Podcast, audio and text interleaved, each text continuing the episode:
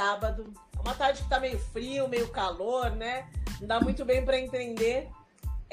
Nós vamos realizar uma live extremamente importante. Eu acho que agora, pensando bem, talvez ela deveria ter sido a primeira, porque é da onde tudo se começa, de onde tudo se inicia, né? Não podemos deixar de perder a nossa essência, que é a nossa história.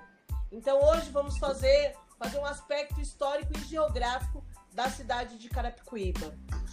Por isso eu venho convidando a vocês, eu vou esperar só mais um pouquinho para a galera ir entrando, eu venho convidando vocês a participar. E aí eu já apresento os meus ilustres convidados, meus doutores, meus mestres, e que fizeram que eu estivesse aqui hoje. Agradeço muito a presença de vocês. Só mais um pouquinho, vamos esperar a galera entrar para a gente começar. Pode vir, está chegando, pode vir todos vindo. Todos, todas e todos são muito bem-vindos. Esse tema é super importante para a cidade.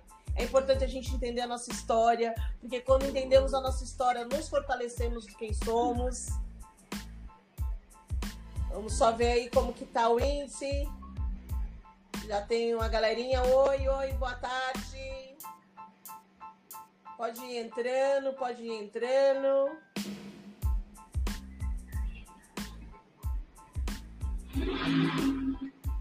Bom, vamos começar então.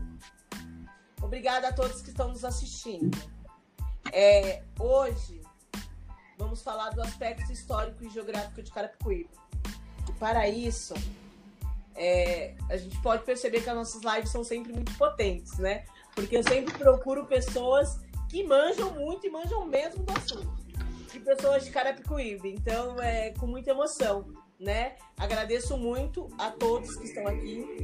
A professora Márcia Gibin, professora de História, jornalista, militante de cursinhos populares, Prestes Vestibular, Cursinho Macarengo e Cursinho Evolução, Educáfico, e ativista cultural, organizadora do Cine, debates, saraus e eventos sociais. Marcinha Gibin é a minha amiga, professora e que fez parte de toda a minha trajetória. Muito obrigada, seja bem-vinda. Temos aqui também Dr. Vicente Eudes, licenciado em bacharel em Geografia pela Universidade de São Paulo, mestre e doutor em Ciências, Geografia Humana pela Universidade de São Paulo, atualmente é professor estadual da Unicamp, função que ocupa desde 2010. Possui uma experiência no ensino de Geografia, estudos regionais, agrário e formação territorial brasileira. Temos também o Rinaldo Gomes, que é geógrafo, doutor em Geografia.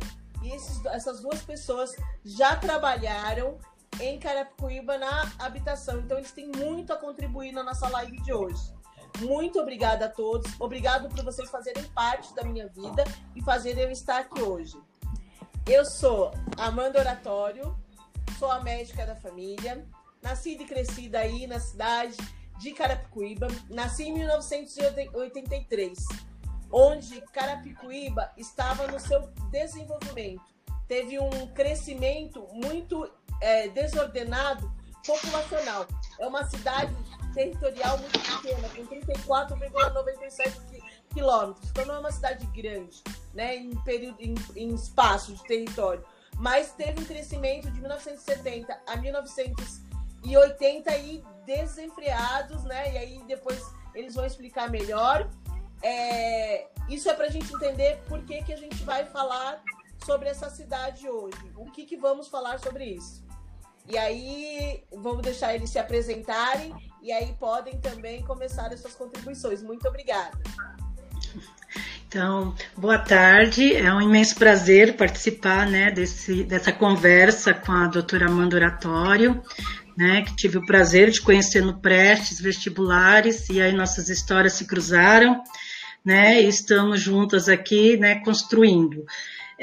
Eu sou nascida em Carapicuíba, criada em Carapicuíba, eu costumo dizer que eu sou carapicuibana da gema, né? Na década de 90, eu era adolescente e eu queria muito fazer a universidade, mas nós tínhamos poucas vagas, né?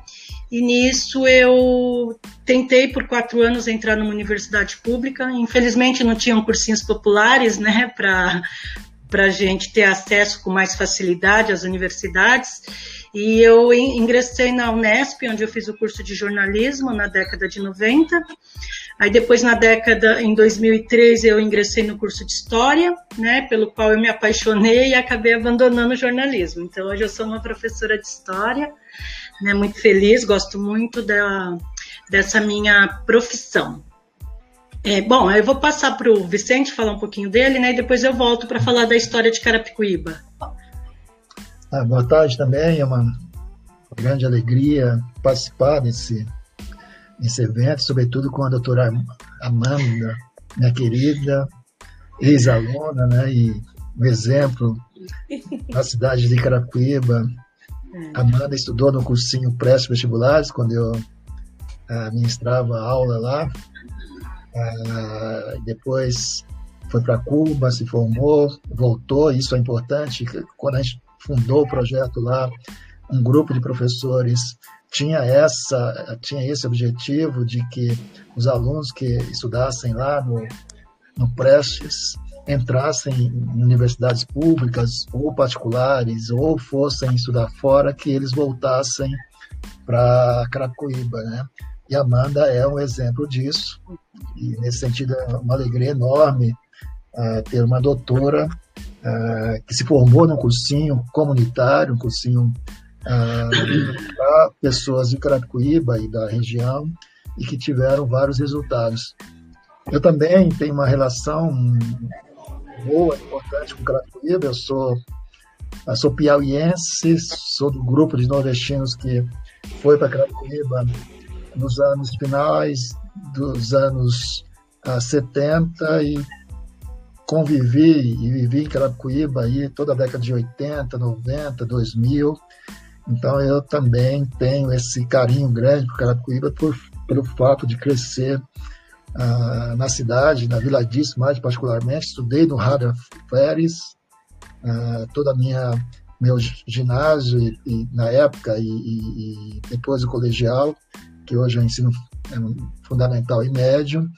Enfim, depois fui estudar geografia na USP, e quando eu estava já no mestrado, fundamos o Prestes Vestibulares. E depois, para finalizar, trabalhamos na Prefeitura de Carapicuíba, na Secretaria de Desenvolvimento Urbano e Habitação, durante 2 anos, uma experiência importante naquele período, e que me fez conhecer um pouco mais de Carapicuíba na sua totalidade, né? E aí trabalhamos juntos com meu amigo Rinaldo, que também poderia aí se apresentar. Obrigado pela oportunidade de falar sobre a cidade. Obrigada. Bom, eu também tenho essa história que o Vicente que a Amanda, né? E acho que a Márcia também, que é a história dos migrantes, né, que vêm para a cidade, né? Minha família veio da Bahia também, e a gente foi passando de periferia em periferia, né, até a gente chegar em Carapicuíba, né, sempre morando de aluguel, não é, Vicente? Até que a gente construiu nossa casinha lá no Parque Jandaia, né? Minha história também, ela tá toda mediada aí por Carapicuíba, minha infância inteira, né? E a gente, acho que somos o exemplo de superação, assim, né? De lutar, trabalhar, depois entrar na universidade pública, né? Eu fiz o curso de geografia, depois o mestrado e depois o doutorado, e minha pesquisa é sobre periferias urbanas, né, de forma geral na metrópole paulista, e também a minha história com Carapicuíba, né, não só de militância política como de pensar as periferias da metrópole, também tem uma ligação forte com Carapicuíba, e nós trabalhamos juntos, né, eu, Vicente, Alexandre, né, e outras pessoas na cidade de Carapicuíba, e a gente organizou o plano diretor, né? Então a gente pensou a cidade para pensar soluções, mas aí depois a gente fala mais disso. Obrigada. Pode ir, Marcinha, você quer? Ah, então tá bom. Eu vou falar um pouco do contexto histórico de Carapicuíba, né? Porque tem uma animação brasileira que muita gente não conhece, mas é uma história de amor e fúria. Eu indico, está disponível no YouTube para quem queira assistir, que é uma aula de história sobre o Brasil, né? E ele já se inicia dizendo assim, que aquele que não conhece o seu passado está fadado a viver na escuridão. Então, nós estamos falando de Carapicuíba e a gente precisa entender a história de Carapicuíba, antes de qualquer coisa, né? Enquanto brasileiro, enquanto carapicuibano. E a história de Carapicuíba está ligada ao capitalismo mercantil, né? Por quê? Porque em 1500, quando os portugueses invadiram essas terras dentro do sistema colonial, eles dividiram o Brasil em capitanias hereditárias e distribuíam pedaços de terras conhecidos por sesmaria. E a região aqui de Carapicuíba foi uma sesmaria do Afonso Sardinha, né? Que eles começaram a explorar a terra aqui, né, em busca de ouro, principalmente, né? E a partir de 1549, com mudanças que ocorrem na Europa, como a Reforma Protestante, surge uma igreja, né, protestante na Europa, e os países católicos, como Portugal, vêm explorar, buscar matérias-primas, ouros, produtos tropicais nas colônias, no caso Brasil, e também vem em busca de catequizar, né, buscar converter as populações daqui desse território na fé cristã.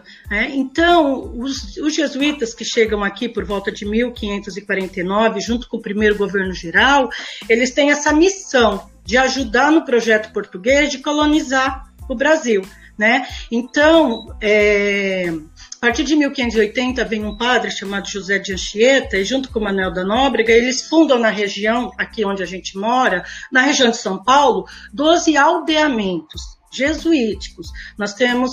É importante citar isso porque a gente tem a aldeia de Carapicuíba aqui, ela dessas 12 que foram criadas pelo padre José de Anchieta aí por volta de 1580, 1590, é a única que se mantém, né, como um patrimônio, é um patrimônio cultural reconhecido, né, desde 1941.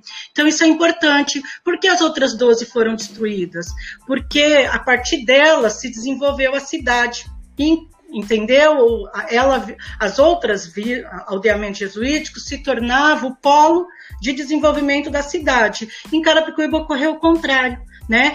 A aldeia de Carapicuíba ela ficava próxima onde a gente chama de Raposo Tavares, que é um bandeirantes assassino que matou muitos indígenas, né? Escravizou e matou muitos indígenas, né? Então ela fica próxima a essa rodovia e o centro de Carapicuíba fica na outra ponta, né? No extremo. Né, que é onde se desenvolveu a rodovia, a ferrovia, né, a estrada de ferro. Ou seja, o aldeamento jesuítico de Carapicuíba acabou se preservando por conta disso. Mas esse aldeamento foi alvo de muitos ataques, né?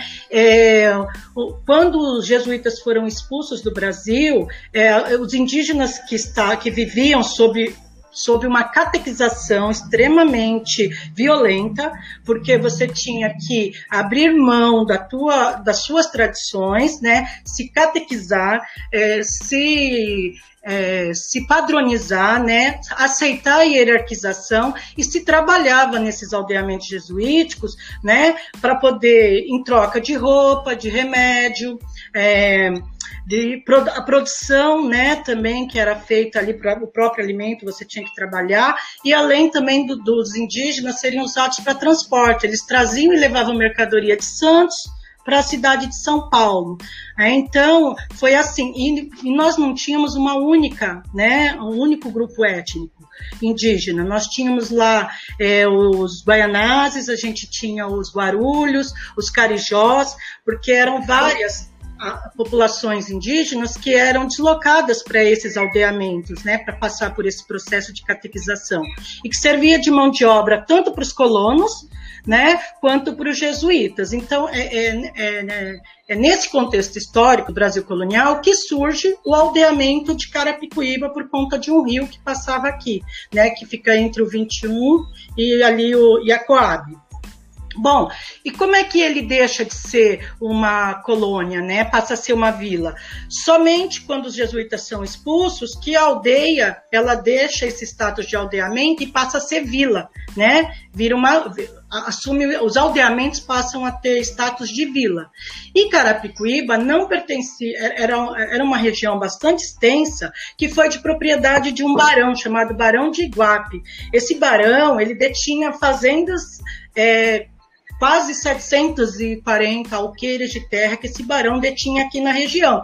Então, o Carapicuí, dentro das fazendas que ele tinha uma fazenda chamada Carapicuíba, que fica ali na região onde a doutora Amanda mora, ali naquela, né, a entrada ficava naquela região, em que se produzia lavoura, porque a produção, isso foi por volta de 1845, o Barão de Iguape, então as fazendas aqui produziam lavoura, produziam alimento para abastecer São Paulo. Né? Porque a gente está num processo que vai ainda iniciar uma industrialização no Brasil muito precária, né? E a população vai aumentando e necessitando de alimentos, né? E dificilmente chega produto exportado da Europa ou dos grandes centros comerciais. Então, a região aqui serve para abastecer a região. Só que quando começa a industrialização em São Paulo, aumenta a população, há um problema com a fome, né? Eles necessitam de alimento, principalmente carne bovina. Então, em Carapicuíba vai se desenvolver os matadouros, né? E nós vamos ter ali os campos, né, bovinos. E aí tem um problema, né? Porque não tinha a estação ferroviária, ela é inaugurada em 1875. A Júlio Prestes Sorocabana, e não parava assim em Carapicuíba. Então, a partir dessa necessidade da carne, né, é que se vão construir aí, né, a estação de Carapicuíba. E nesse processo de construir a estação, começam a aglomeração urbana aqui, né? Começa as populações virem se...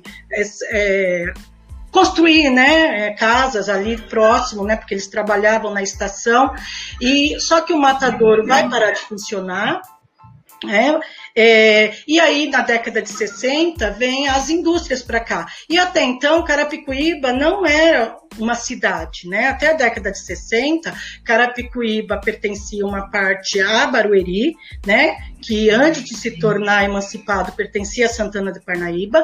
Então Barueri primeiro se torna independente, se emancipa de Santana de Parnaíba em 1959 e se torna um município. Só que olha que, por incrível que pareça, em Carapicuíba havia mais habitantes do que em Barueri.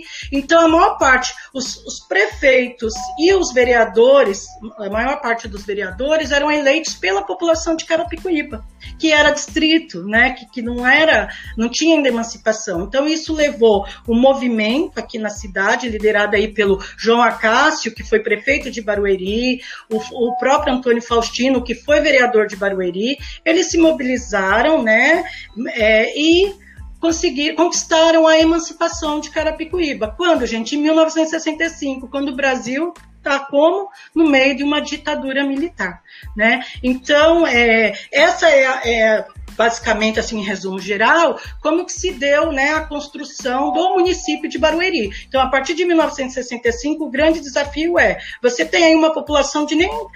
O Faustino se elegeu com 1.500 votos, né? Você não tinha nem 10 mil, 15 mil habitantes, era muito pequeno. Só que aí, gente, Carapicuíba começa a inchar na década de 60, 70, né? Começam a migrar muitas populações para cá, com a construção da Coab, principalmente, que vai virar uma cidade dormitório. Então, aí, nesse processo de ocupação urbana, eu vou passar a palavra aí para os geógrafos, que eu acho que eles têm muito mais propriedade para falar do que eu. E aí, a gente está aberto aí para perguntas. Quem quiser saber mais, podem aí interagir com a gente aí durante a live, tá? Então, eu passo a palavra aí para o Vicente.